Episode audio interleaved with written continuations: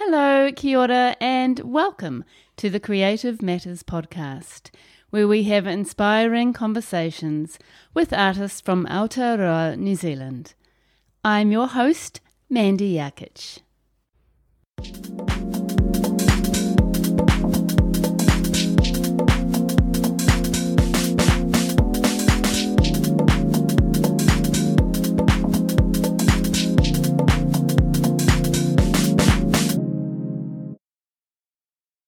This week I'm speaking with Tawhai Rickard. Tawhai is a contemporary New Zealand Māori artist born in Gisborne Tūranganui-a-Kiwa of Ngāti Porou descent. He is influenced by the epic history of his country, Aotearoa, New Zealand, and its historical interrelationship between Māori and Pākehā to the present day. His work reflects the social, historical, and cultural landscapes of Aotearoa, kōrero, commentary, history, and stories about our journey as New Zealand. In this episode, we have a beautiful talk about Tawhai's journey from growing up in Tairāwhiti, Gisborne, really seeing artwork representing his Māori culture, to becoming an artist himself. He reflects back on his first experiences drawing and how some of those ideas have actually been carried through to his art practice today. He talks about how he creates work to honour his Māori culture, to lift it up, and to make as much noise visually as he can, encouraging people to stop and take notice. We discuss his interest in pop art, music, TV and movies, British and New Zealand pop culture, figurative paintings from his ancestral wharenui or house, and our bicultural foundations, and how all these things create fuel for his art practice. I do apologise for the sound quality of my voice in this Zoom recording. Luckily, the person we really want to hear from sounds amazing. Calling Tawhai Rickard in Tauranga, Bay of Plenty. Kia ora, Tawhai. Uh, kia ora, Mandy. Uh, I'd like to say a little pepeha, my um, my uh, you know self introduction, please. Uh, ko hikurangi te maunga, ko ea pū te awa, ko nukutai meme ha te waka, ko Ngāti ue pohatu me Ngāti Porou oku iwi.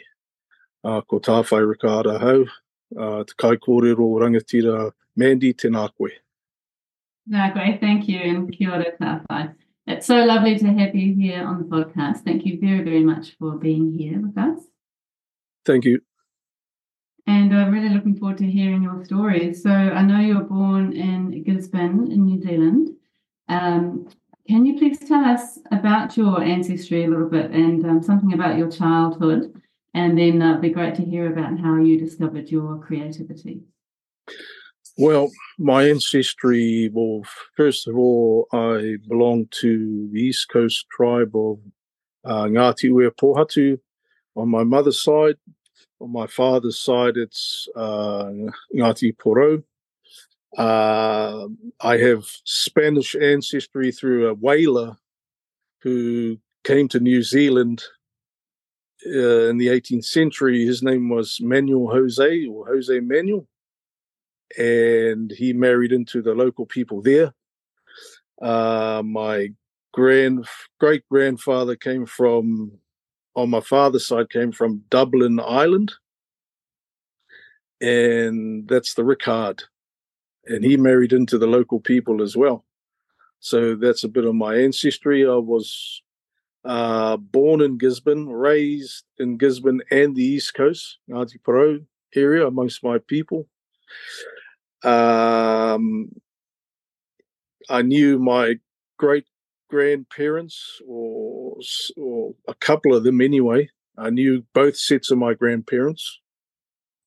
Um, brought up on the marae, uh, different marae around the East Coast, um, and just uh, absorbing the the culture of um, uh, uh my Maori ancestry uh, throughout my childhood.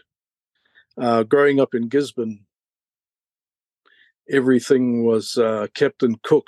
You know, you had Cook Hospital, you had Cook Street, you had uh, you had a statue there um, on Kaiti Hill. You had uh, replicas of the Endeavour up and down Gladstone Road every 50 meters or so.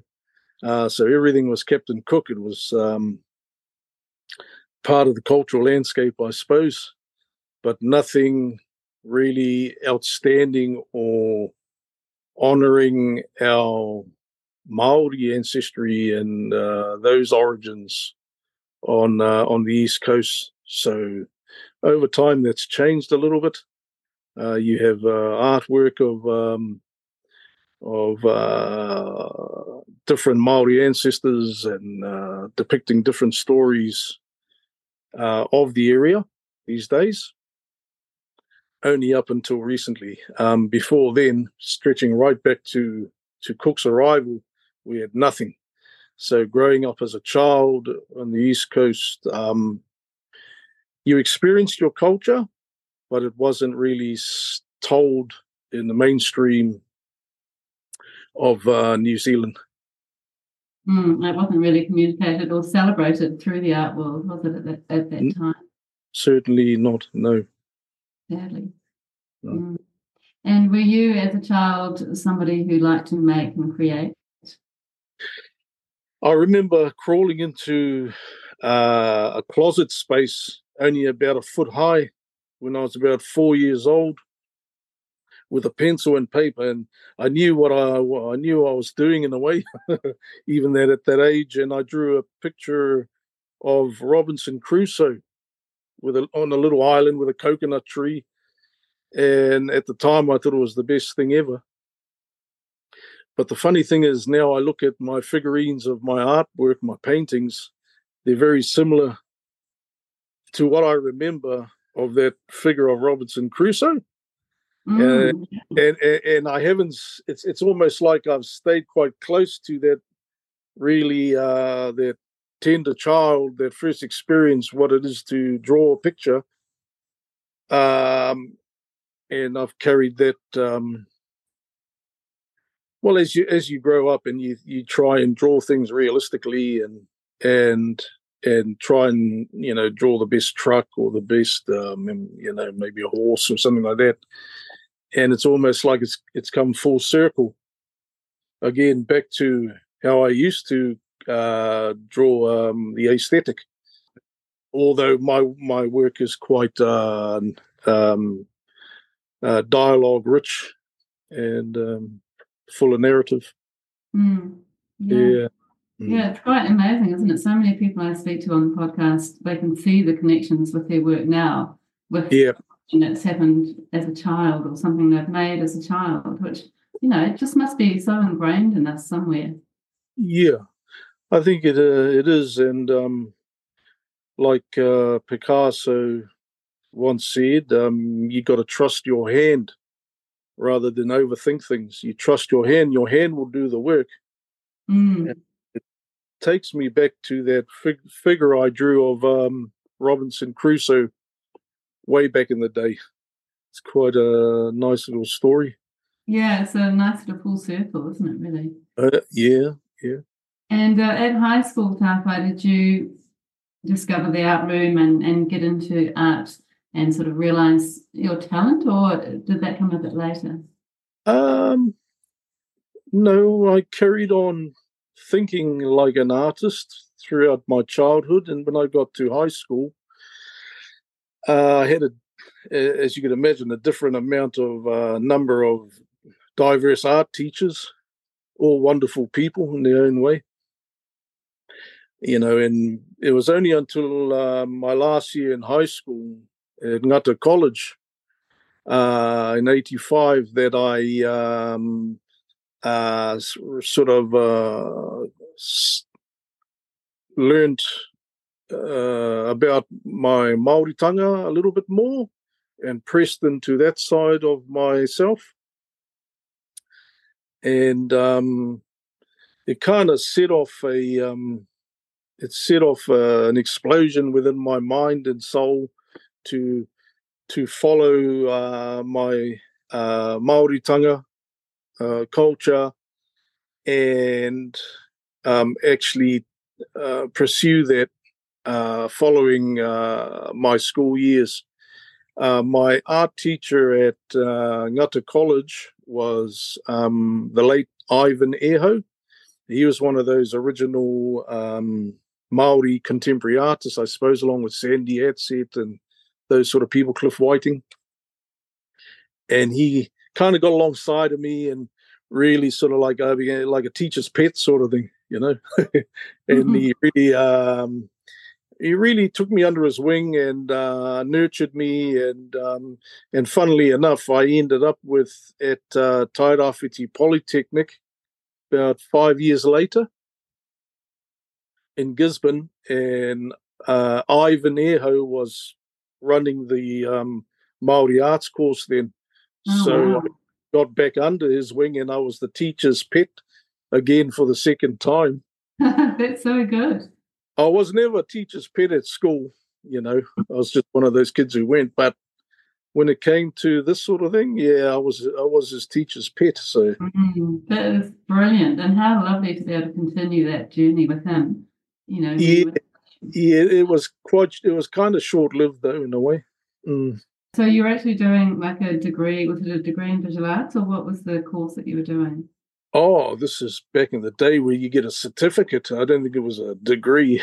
oh, okay, right, yes. yeah, a little certificate, uh, uh, foundation year, and then your advanced year. Um, so yeah, um, that that that was my journey anyway through the uh, start of my journey through education and as in art mm. as an artist, practicing artist, but I knew I wanted to pursue, uh, set off a flame inside of me to to pursue uh, my uh, Maoritanga and to create work to to honor um, our Maori culture and to lift it up and to you know make as much noise as you can visually Mm. So people would just stop, stop and take notice, and yeah. um, and, and and and join in on the conversation if you like. Mm. And was mm. that the beginning? Is that where you see yourself as as beginning the beginning years of you being an artist from there? Yeah, yeah. Uh, because when I finished school to uh, when I when I attended Polytech in 1990, I was like a real East Coastie. You know, I'd I'd, I'd, I'd on the land and diving and fishing and crayfish and setting nets, and I used to do all that with my whānau. I was yeah, it was quite rugged the lifestyle, mm. but I loved it. Uh, but even that sort of gave me some kind of uh, background, if you like, to to propel myself forward. Yeah, totally. It's a, it's an important part of of your yeah. culture, and then you know what you end up expressing through your artwork, I guess. Yeah. It, why did you actually decide to go to Polytech at that point? Were you were you hoping to just learn a few more skills and and become a full time artist? Yes, well, I it was kind of getting to a point where it was becoming kind of pointless. Um, you know, just um, living on the coast and not knowing really what you're doing other than living off the land and, and whatnot. Um, I attended a course under my uncle, uh, my uncle Tawhai McClutchy. I, I, I attended a course uh, called Te Aoturo. It's like a life skills course with a whole bunch of other uh, young folks and not so young folks on the living in the East Coast. And um, one of those courses uh, consisted of a, um, a, bone carving course, a block course. And one of Ivan's uh, understudies, um, my friend now, he's, he's been my friend for a long time, Lionel Martinger, he came through from Gisborne and with all his bone carving gear and set it up. And then we ordered this bone carving course. And that uh, reignited my passion for for the Maori arts again. Promoting the, the, the Maori arts course at Tairawhiti Polytechnic as well at the same time. So I jumped on board the, the following year. were you thinking um, at that early stage that you were going to have to have a job or another career that would go alongside your art practice, or were you sort of intent on becoming a full time artist? Um, well, I've never really been a full time artist. I've I've always worked as well. Um, I was working on the county council before I went to Gisborne in 1990. We were doing like um, weed eradication around the east coast and that sort of thing. And I suppose if I hadn't have gone to Polytech the following year, I would have probably gone back to doing those sorts of things and working in the wool sheds and hay hay fields and whatnot. Mm, yeah. yeah. So you discovered your your passion for art and and and you were really, I guess, at that stage also really wanting to express your cultural identity through your art. I love the way your work now is very um it's like a sort of celebration of of of Maori culture and way of life, but also has that sort of bicultural um, feel where you're really kind of acknowledging also other descendants and, and other people who came to New Zealand. Us how you went from um, from studying into your practice and how you discovered the techniques and style and ideas behind your work? Um, well, I mentioned um, just a little earlier about being the teacher's pet just once. And well, Ivan, he sent me away to get um, studied up and whatnot, and then to return back to Tairāwhi Polytechnic to become one of his tutors.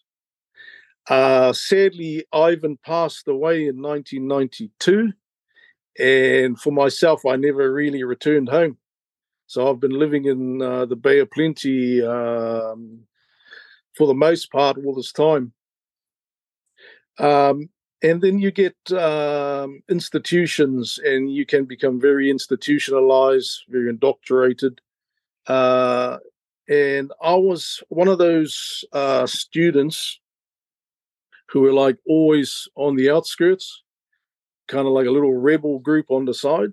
I was one of those ones, and um, when it's like that, you kind of you're not really the teacher's pet anymore, if you know what I mean. You're not the tutor's pet anymore, and um, and so as as the years roll on, it becomes hard in a way to uh, to create it, create that profile because you don't really have that a lot of that support mm, with and, and under you and around you. Yeah, and I um, guess he, he was like a mentor to you, wasn't he? Which which you got. Yeah, my mentor had passed away in mm. Ivan, uh, and yeah, it, but on the other side, you you you learn to form your own narrative, if you know your own corridor, and you you you, you create you start creating and forging a mindset of or, and a creative approach of your own that's unique. That's the upside. Um, so yeah, I mean, I've I've um, I've managed to to to to do that, uh, and it took a it took quite a while actually. I mean, I I went through a lot of uh, experimental sort of phases of my art practice. Um, I was always interested in pop art, and so I, I I did a kind of a Kiwiana Maori slash Maori pop art style for a while, and um, i have always been interested in um, in in music, television programs, uh, movies, um, and that sort of thing. Not just the visual side of things, but that actually creates fuel for your visual practice. Um, so um, yeah, and particularly with uh, British pop culture and New Zealand pop culture, um, just that goes hand in hand with our bicultural foundations, the bones of our country, which uh, for the most part, generationally, we've sort of forgotten about and tried to keep up with the Joneses or whatever like that. And we've lost track of who we really are mm. and where we come from. which I think is is a shame. Never been taught in schools, our history, that sort of thing. Um, so yeah, I, am communicating that through my artwork. Uh, it's come back around. I use pop art as well as uh, Baroque elements of uh, the Victorian type era, coupled with the figurative painting of my ancestral house in uh, Ruatoria, uh, which is Hine Tāpora. Uh, that's an ancestor. Ancestor. She was a chieftainess. She held a lot of mana. So within within her personification, her whare the wharenui are, are all the figurative paintings that create like a whakapapa genealogical belt around the interior. I use those uh, that figurative style, which is um, uh, it, I, I, don't like to use the word uh, folk art. It's figurative painting of that era, of the Victorian era, and its origins are found in Kōwhaiwhai, the, the discipline of kōwhaiwhai, you see. And then it, it, it, spawns from that, and then you, you get all these this imagery and figurative um, paintings that um, are more sort of humanistic rather than sort of um, serpentine, the serpentine style of of uh, Manaia. Uh, so yeah, I couple all these uh, these uh, elements together, and I, I draw upon uh, pop art to inform my uh, my practice according to our bicultural foundations. When did you actually start making the work that you've been doing in the last sort of four or five years? Is that is that relatively new, or is that something that has always been there over the last you know twenty years? Yeah, um, like the Hine Tāpora sort of figurative style I, I, mentioned. Um, I was always doing it uh, over the years uh, to some degree. Uh, and that would come out in the form of, um, you know, like figurative manaia um, um, paintings, um, that sort of thing. And then, of course, there was that Maori pop art stage. But I sort of started to get back into the actual uh, figurative painting uh, style uh, in 2014.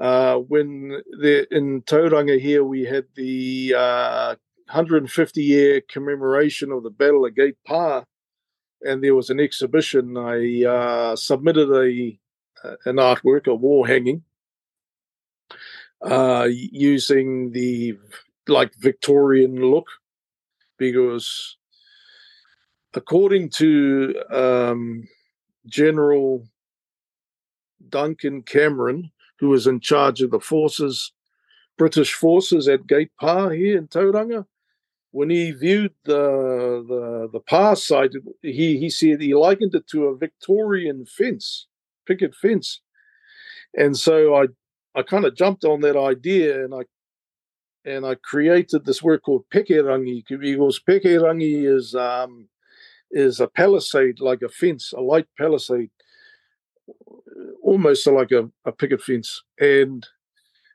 and I and I painted all my figurines on these panels, and it won the whole whole damn thing. And then um, a, a, lawyer's firm in Tauranga here uh, purchased that at the uh, celebrational dinner. Um, they, they, got me to go up there and talk about it. And someone held it next to me, and I was yakking about it and blah blah blah. And then they purchased it right there and then.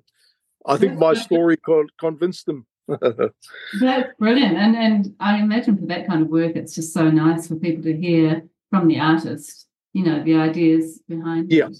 Yes, yeah. that's always good. Yeah, I love that piece.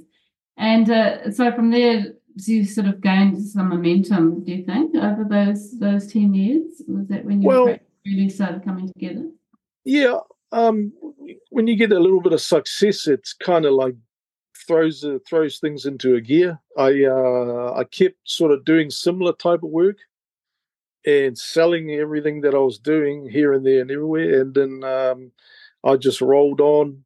I met uh, Matthew Clark, who's my agent at Paul Nache Gallery, and uh, he and I hit it off.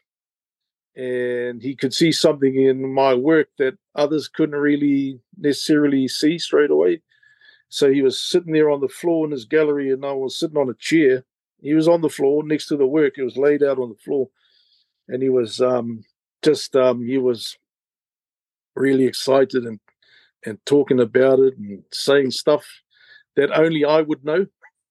really? Yeah, but he he knew it too. So uh, I thought, oh, this joker knows what he, what I'm doing here in a sense. Not not mm. completely. Uh, don't give him too much credit. He he, he uh, but he could see enough, and he said, "Yep, yeah, let's go, let's do this." And then uh, we started uh, having success um, with my art style and having exhibitions and stuff like that. And mm. but there's a still got a long ways to go. Yeah, and what year was that? Oh goodness, this is since uh, 2015, I think it was. Mm. Isn't oh. great to, to make that connection with such a great gallery and Paul Nache Gallery? They just seem so good at sort of jumping on board with an artist and wholly supporting them. Yeah, well, we got a bit of history. His father worked at the freezing works, and so did mine. Uh, back in the day, he's a Gisborne boy, and so am I, as well as an East Coast boy. Um, but yeah, no, we we we we're great mates. We've um, only not seen eye to eye once, but uh, that was just a little minor thing. But mm. uh, yeah, no, we're we're like uh, brothers in arms. Oh, that's great. I mean, that's that's just the best the best situation, isn't it, for an artist to have to be yeah. represented by a gallery who you have yeah. such a great, you know, yeah. Connection with. One thing I like about Matthew is that he doesn't just think about money. He's not just about business. He he thinks about the um the total picture. You know, whānau, well-being, uh, mind, body, soul, uh, spirit uh, in his own way. I mean, we have we have differing views on spiritual things, and then but we're we're yeah, he's quite good like that. Not mm. just about sales and money and that. Yeah, amazing. And how and that that sort of connection, that first connection that artists have with the gallery when they haven't been represented before, can be, you know, it can be hard to to make that sort of initial connection with the gallery. Do you have any advice for people, or can you tell us how it happened for you? Uh, well, it was my wife basically who introduced me to Matthew. She knew about the um, about Matthew, I think, through the pencil gallery that was in Gisborne prior. Uh, I guess it came at a um, at the per- perfect time because you know, I, I had been sort of like, um, I had been having levels of success, but I actually needed that that next step, if you know what I mean. I needed that. I needed that boost, and um, otherwise, I probably would have um, kept doing what I was doing, but not really having the backing, and therefore the exposure and the you know the clientele base and all the the good, the positive uh, relational benefits uh, that you get from that. So, uh, yeah, it, it I wasn't actually really looking for it, but it kind of happened. So it doesn't matter. And it's probably a great thing. I mean, nine years on, you're still with that gallery, which is amazing. My wife keeps telling me to have a look at uh, other galleries and all that, and I always say, "Oh, I'm not quite ready."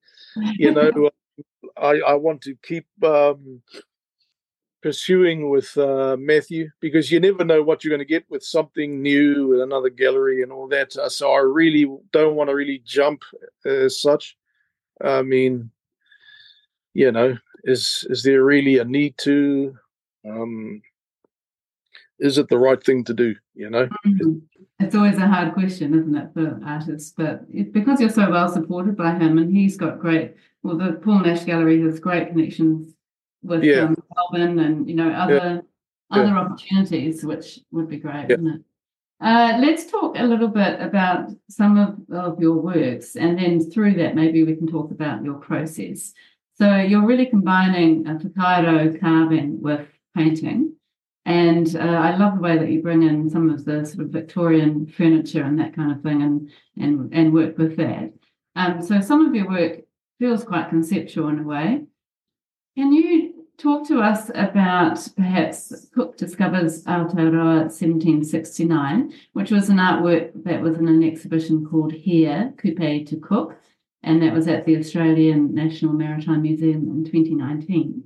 So would you mind just uh, talking a little bit about that how you created it, how you came up with the idea, and uh, the ideas behind the work. Yeah, I think uh, trying to unwrap that that that whole history of um, you know Cook discovering Aotearoa, uh, our our um, our historical origins, bicultural origins, trying to unwrap all that and um, uh, put it back together um, and um, kind of do it in my my own way. Sort of dress it up, dress up the history, um, adding different uh, narratives, and uh, presenting it as as something that's symbolic, but also has these um, all these uh, elements to it, these uh, layers of of, of uh, information, uh, people, um, you know, and the history, and uh, presenting that as a, as a entire uh, conversation piece, if you like. So, um, so yeah, it's it's just really um, unwrapping the history and then putting it um, putting it back again in, in your own in your own way. So, mm. um, and that that work was natural. Um, was was it the a replica of, of the boat? The was it the Endeavour? I think it was the Resolution. His second oh, yeah. voyage. Mm-hmm. Uh, was that one. Cook's time machine was um, uh, um, the Endeavour. Right. Yeah. Yeah. And then you, how did you actually construct that boat with all the sails and and then you added the paintings to um to yeah. So, well, I um I repurpose a lot of sort of um, Baroque Victorian Baroque style furniture. I repurpose it. I actually um, piece it back together again. Um, sometimes that takes, uh, you know, sort of recutting and reshaping and um, and I never use glue or nails. I, I always use screws in, in in my work, and I put it back, put it all together as best I can. Um, you know, knowing in yourself you've done it to a degree where it's not going to fall apart, and that um, your your gallery um, folks can uh, assemble it and, and disassemble. And also, it can exist in a person's house. Those who have uh, purchased it uh, without um, without the worry of it falling apart. I mean, yeah. So it's it's a bit of um, it's a bit of a dance in a way, of putting things together. You know. Mm. It's so incredible the way you've done that, and I love the way it sits on the, um, you know, the original legs of probably a Victorian table, I guess. And yeah, that's, that's like the plinth, or yeah, you know, the standing support. Yeah, which is yeah. very effective. And so you, you're bringing all of these elements together, which is representing our biculturalism of Aotearoa. How do you choose what you paint on these objects? that's it. It's it's taking um, it's taking characters and scenes, and again, I'll refer back to the pop culture, using pop culture more modern, not so or the historical, yes, but not as back in the um, back in the day of Captain Cook or anything. But it's sort of like collapsing time, using um, pop icons uh, as well, pop figures uh, to uh, to to tell the story, if you like. So yeah, it's collapsing time to to to to bring a sort of like a historical um relevancy, like mm-hmm. Create like a like a wheel, if you like, that just all rolls together in one time rather than just looking back at a story and it's sort of far far from us or it doesn't really relate to us anymore yeah. i'm tr- trying my best to make things relevant to yeah. our to our new zealand psyche if you like yeah absolutely and I, I, just think it makes it even more relatable in a way sort of bringing in those those different elements yeah Are you um, are you sort of touching on some of the sort of controversy around um, decolonization and, and all of those kind of things? Is that coming up through your work? It comes out in my work um, when it when it actually comes out in my work. It's I I find I don't really force anything, but whatever's floating around on the air, I usually manage to grasp whether it's political or social, cultural. I'm kind of in tune in a way. I don't know how it works, but I'm mm-hmm. kind of in tune with what's going on in my own way. Um, I've al- I've always looked at my work as social commentary, cultural commentary, uh, historical, contemporary uh, commentary. So I'm uh, I'm I'm like a commentator in a way, but it's almost like accidental. Mm-hmm. Um, I never really wanted to to to be uh, this. Like growing up, never really wanted to be a commentator as such. It, it happened, you know what I mean? Yeah. Um, just one of those things. I mean, I think it, it's a it's a fantastic way to reach people and educate people.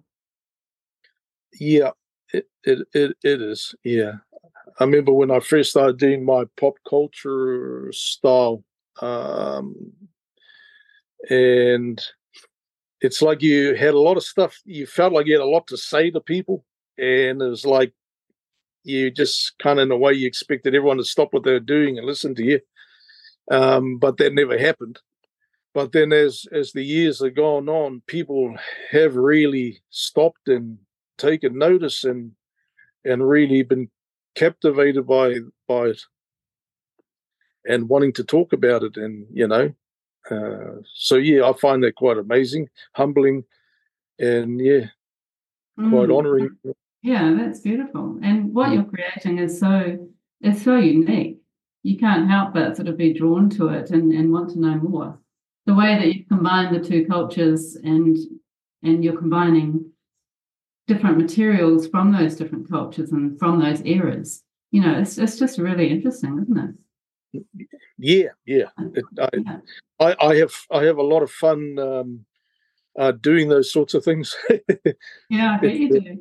And the, how do you come up with the ideas? Do you sort of get an idea and, and start sort of making sketches or something like that, or do you have a an event in mind that you then create something for, or how does your process work?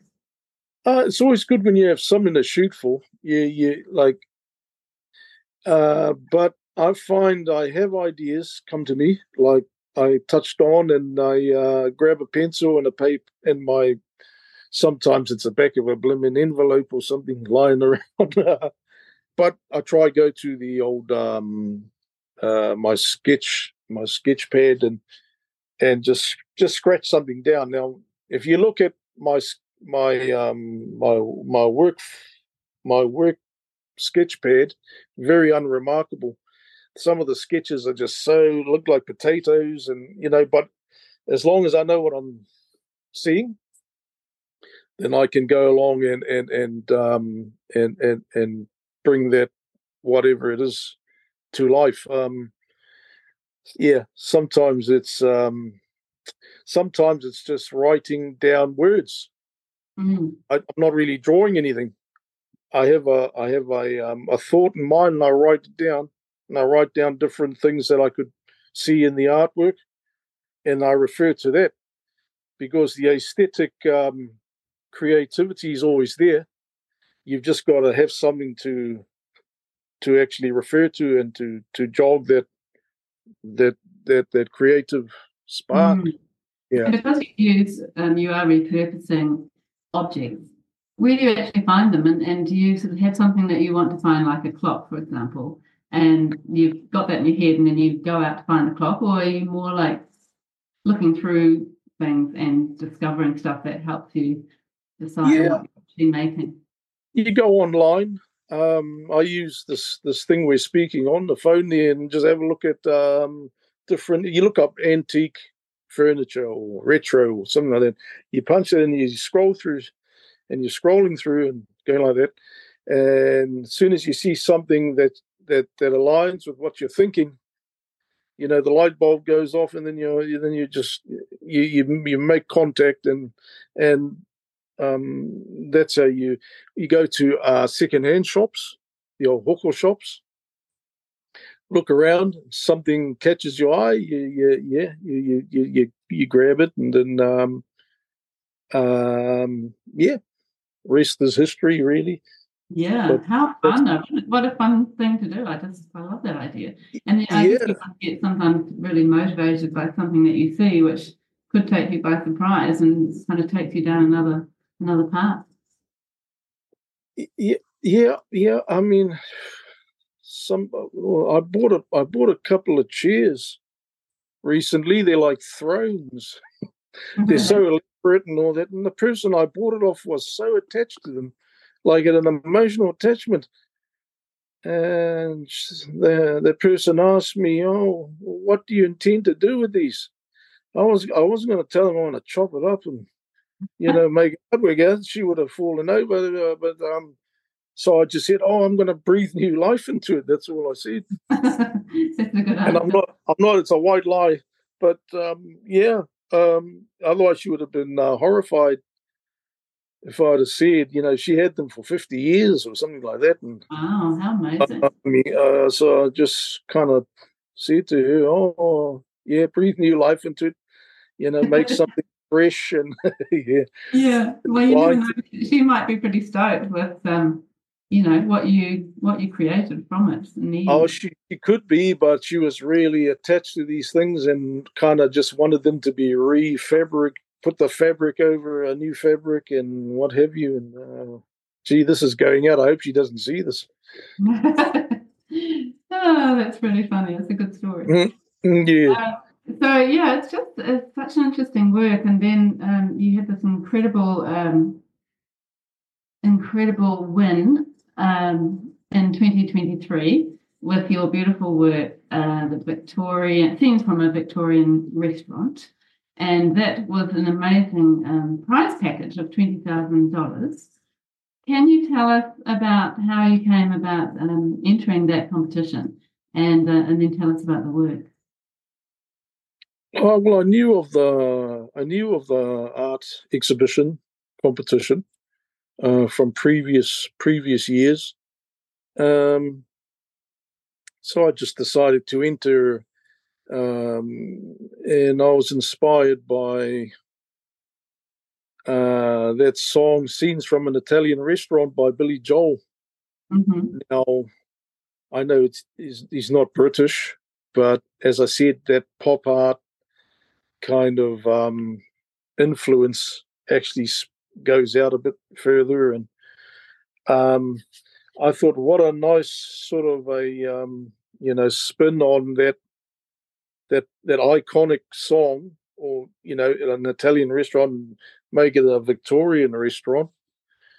And uh, so I got online again. I saw chairs, I saw table. Um, I went, jumped in the car, got those on separate days, and then there were these backings of these um, antique set table kitchen set of the tables and chairs and I saw them straight away, and I knew they'd make beautiful, elaborate uh, little frames for for little portraits. And so I um, I got those, and then I just went went for it. I just uh, thought, well, here you have uh, the two founding uh, peoples of our country and how they got together. And then there was a sort of a gradual, if you like, a separation of the two. It's similar to the song, Billy Joel's song, when he's when he sings of this couple that come together and they they meet at an Italian restaurant, and then they um, after a while they separate, and then at the end of the song there's an abiding invitation to come back together again. You know, it sort of said, "I'll meet you whenever you want, anytime you want." At, an, at our Italian restaurant, and I thought be, there was a nice similarity I thought with that song and and and the way our our country's history has unfolded, uh, two people coming together, uh, forming a um, sort of a you know having an arrangement. Then as time goes by, we forget about our uh, bicultural foundations, kind of like just forget about each other, like a, and we're like a couple that sort of split up, get married and then split up, and then there's that as I said, abiding invitation to come back to the table again, that conversation, the, the table of conversation, two chairs, one little table in a Victorian restaurant. So they're uh, in, in, in accordance with our bicultural foundations and talk it over again. I don't know what it's looking like today. As you as you can see, it's it's quite uh, silly the way everything's um, been unfolding with the with the treaty. Yeah, absolutely. Waitangi, it's it's been quite crazy. I guess it's um, life imitating art, art imitating life mm, in totally. a way. That was the National Contemporary Art Award, which you won from last year. So congratulations, yeah. that's incredible. I was going to ask, you know, how do you actually convey the actual story that you have in your mind for for your audience, or are you happy for them to make their own interpretations? Well, I guess um, you put you put your you lay your narrative down in a way which uh, uh evokes uh, thinking um, and allows for the uh, the participant, the the onlooker, to form their own kind of uh, thoughts on on their particular piece of um, dialogue narrative. I usually approach it like that. You know, you, you don't want to just um, you don't want to spill everything out there. You always got to have room for people to actually think, to engage, to think, and make their own mind up on something. So you could look at some of my um, my narrative, and it, at, at a glance, it doesn't necessarily make sense. Um, but then you um, you you know you you look at it and you think on it for a while. This is the participant, and then they come up with their and I can tell you like ten times out of ten they they they're actually seeing what I see in it or wanting mm-hmm. to. Yeah, that's great. Just through conversation with people. Mm. Yeah. So I'm doing something right. Yeah, that's brilliant. And I'm sure, as I said, you're sort of you're bringing something to people that makes them think, makes them stop and think um, about some of the really important issues of our country. You know, that's a good yeah. thing.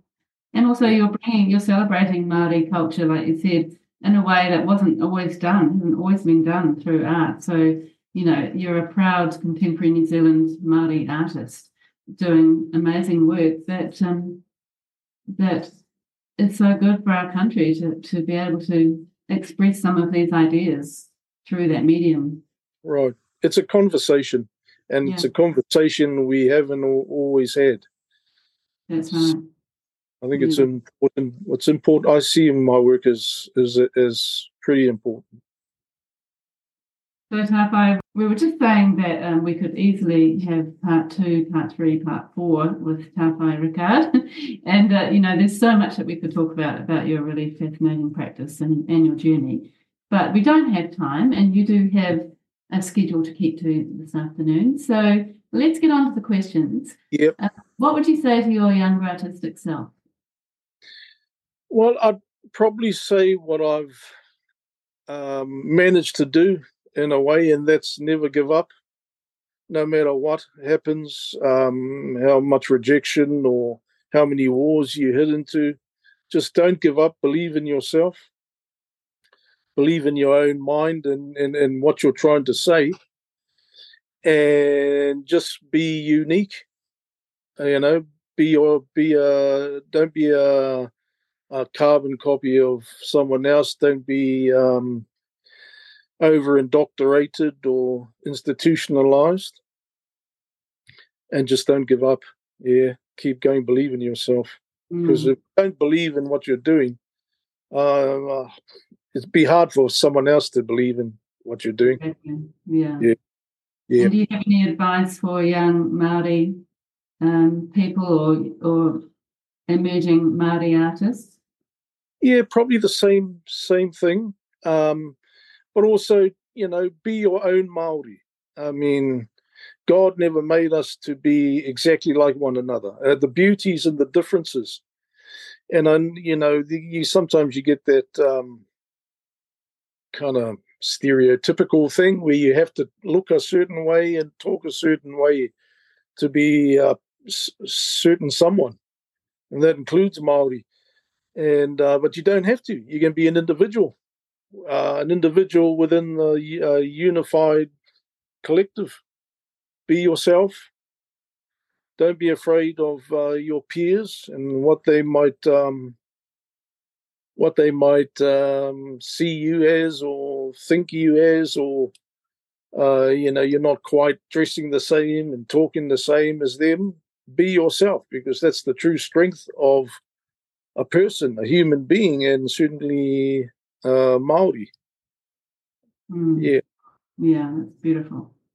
And what would you say is one of your or some of your biggest challenges as an artist? Um, well, COVID came along and certainly knocked us for a little bit, didn't it? Um, it kind of took the wind out of sails, and I still have flights, tickets for overseas things that I still haven't credit with Air New Zealand that that were cancelled because of um, COVID. But um, I guess self complacency is is is a is a can be a killer especially when you're sort of raking in a few accolades and you're getting success and all that, it's easy to become sort of self satisfied, a little self satisfied with what you're doing, and uh, that and kind of takes that um, drive and that passion away, you know. So self complacency is um, a big one. Um, lack of momentum as well. You got to kind of drag yourself up sometimes off the couch or drag yourself off whatever and then um, get back out and get in the dust and the dirt and whatever you need to do to create your work uh, so you got to have that momentum going if you feel like the momentum's gone no better time than today than to, to, to get up and and to just start putting your nose to the grindstone again and get back into it um, and also, I think in as a country, New Zealand here, we um, not really been that great historically at promoting ourselves, promoting our artists. You always have artists like um, like music bands and all that that have to go offshore to to actually make a go of it. So our country has been very poor in that sense of promoting ourselves. I think there's no excuses today being everyone connected so well, uh, why our government can't um, promote our artists, especially the up and coming ones coming through, and uh, established ones like myself who've been around a while and doing my artwork. Um, still, I, I mean, who knows? With the right sort of promotion, I could have been as famous as Elvis Presley by now. exactly. I love that analogy. Yeah, you're so you're so right. And um, who are the artists who really inspire you? Um, well, um, you know, all the all our contemporary Maori artists who have come and come before us, who have laid that foundation for us to to build on. Um, you know, you have your Sandy Adsett and Cliff Whiting, Para Matchett, Robyn Kahukiwa, those sort of artists, you know, there's a host host of them. And um, yeah, they've been a big inspiration to me. Also, uh, just our Maori culture, um, aesthetically as well as spiritually, um, has been a big inspiration for me. And of course, I refer back to the pop culture side of things again. Mm. You know, um, that informs my work as well. So that's been a big influence for me. Yeah. And why do you think the you make the kind of work that you make, Tawhai? To to talk with people, to have a conversation with people about what's going on, basically what's happened, what's going on. I mean, if if I wasn't doing it, no one else would be doing what I do with you know in in in, in the art scene. So that's why I do it. Because if I don't, who's gonna who's gonna do it? Who's gonna tell the stories? Who's gonna tell the stories? Who's gonna show show the story? Mm. Right. Well, I'm sure that after this uh, treaty, after this um, Waitangi Day that we've just had this week, uh, which was a little bit more controversial than sometimes, and we have a new national uh, government who are making some very controversial decisions. So I'm yep. sure that's going to be great fodder for your art practice in the next year or so. Well, it is. Um, uh, yeah, the new series I work I'm looking at is based around a symbol of a Victorian bathtub, which um, in a way represents our country. And going out to sea in a bathtub, well, you know what sort of level of success, success you're going to have. Uh, so it's kind of like a, it's like a, a hybrid of a bathtub, Victorian bath, symbolizing our, our country. Mm. And it's called, I think it's called Victorian Waka of Inevitable Kaiboshery. That's the name of the series. Yeah, it's like in a lot of ways our country is sort of spiraling out of control, um, like a sinking bathtub on the ocean in a way. Yeah, a sinking ship. Yeah, it's very a bit of a worry, really. But um, yeah, something to talk about anyway. Yeah. Anyway, we need we need part two, three, and four to get into that. but, um, so I'd just like to say thank you very, very much, Tawhai, for agreeing to come on the podcast. It's been an honour hosting you, and it's lovely to meet you. And um, yeah, I, I wish you all the best, and um, thank you so much for bringing the amazing work that you bring to to New Zealand and to the world. And uh, I just love the way that you're highlighting the Māori culture for us. You're welcome. Thank you very much. Been lovely speaking to you too. And uh, all our listeners, um, God bless.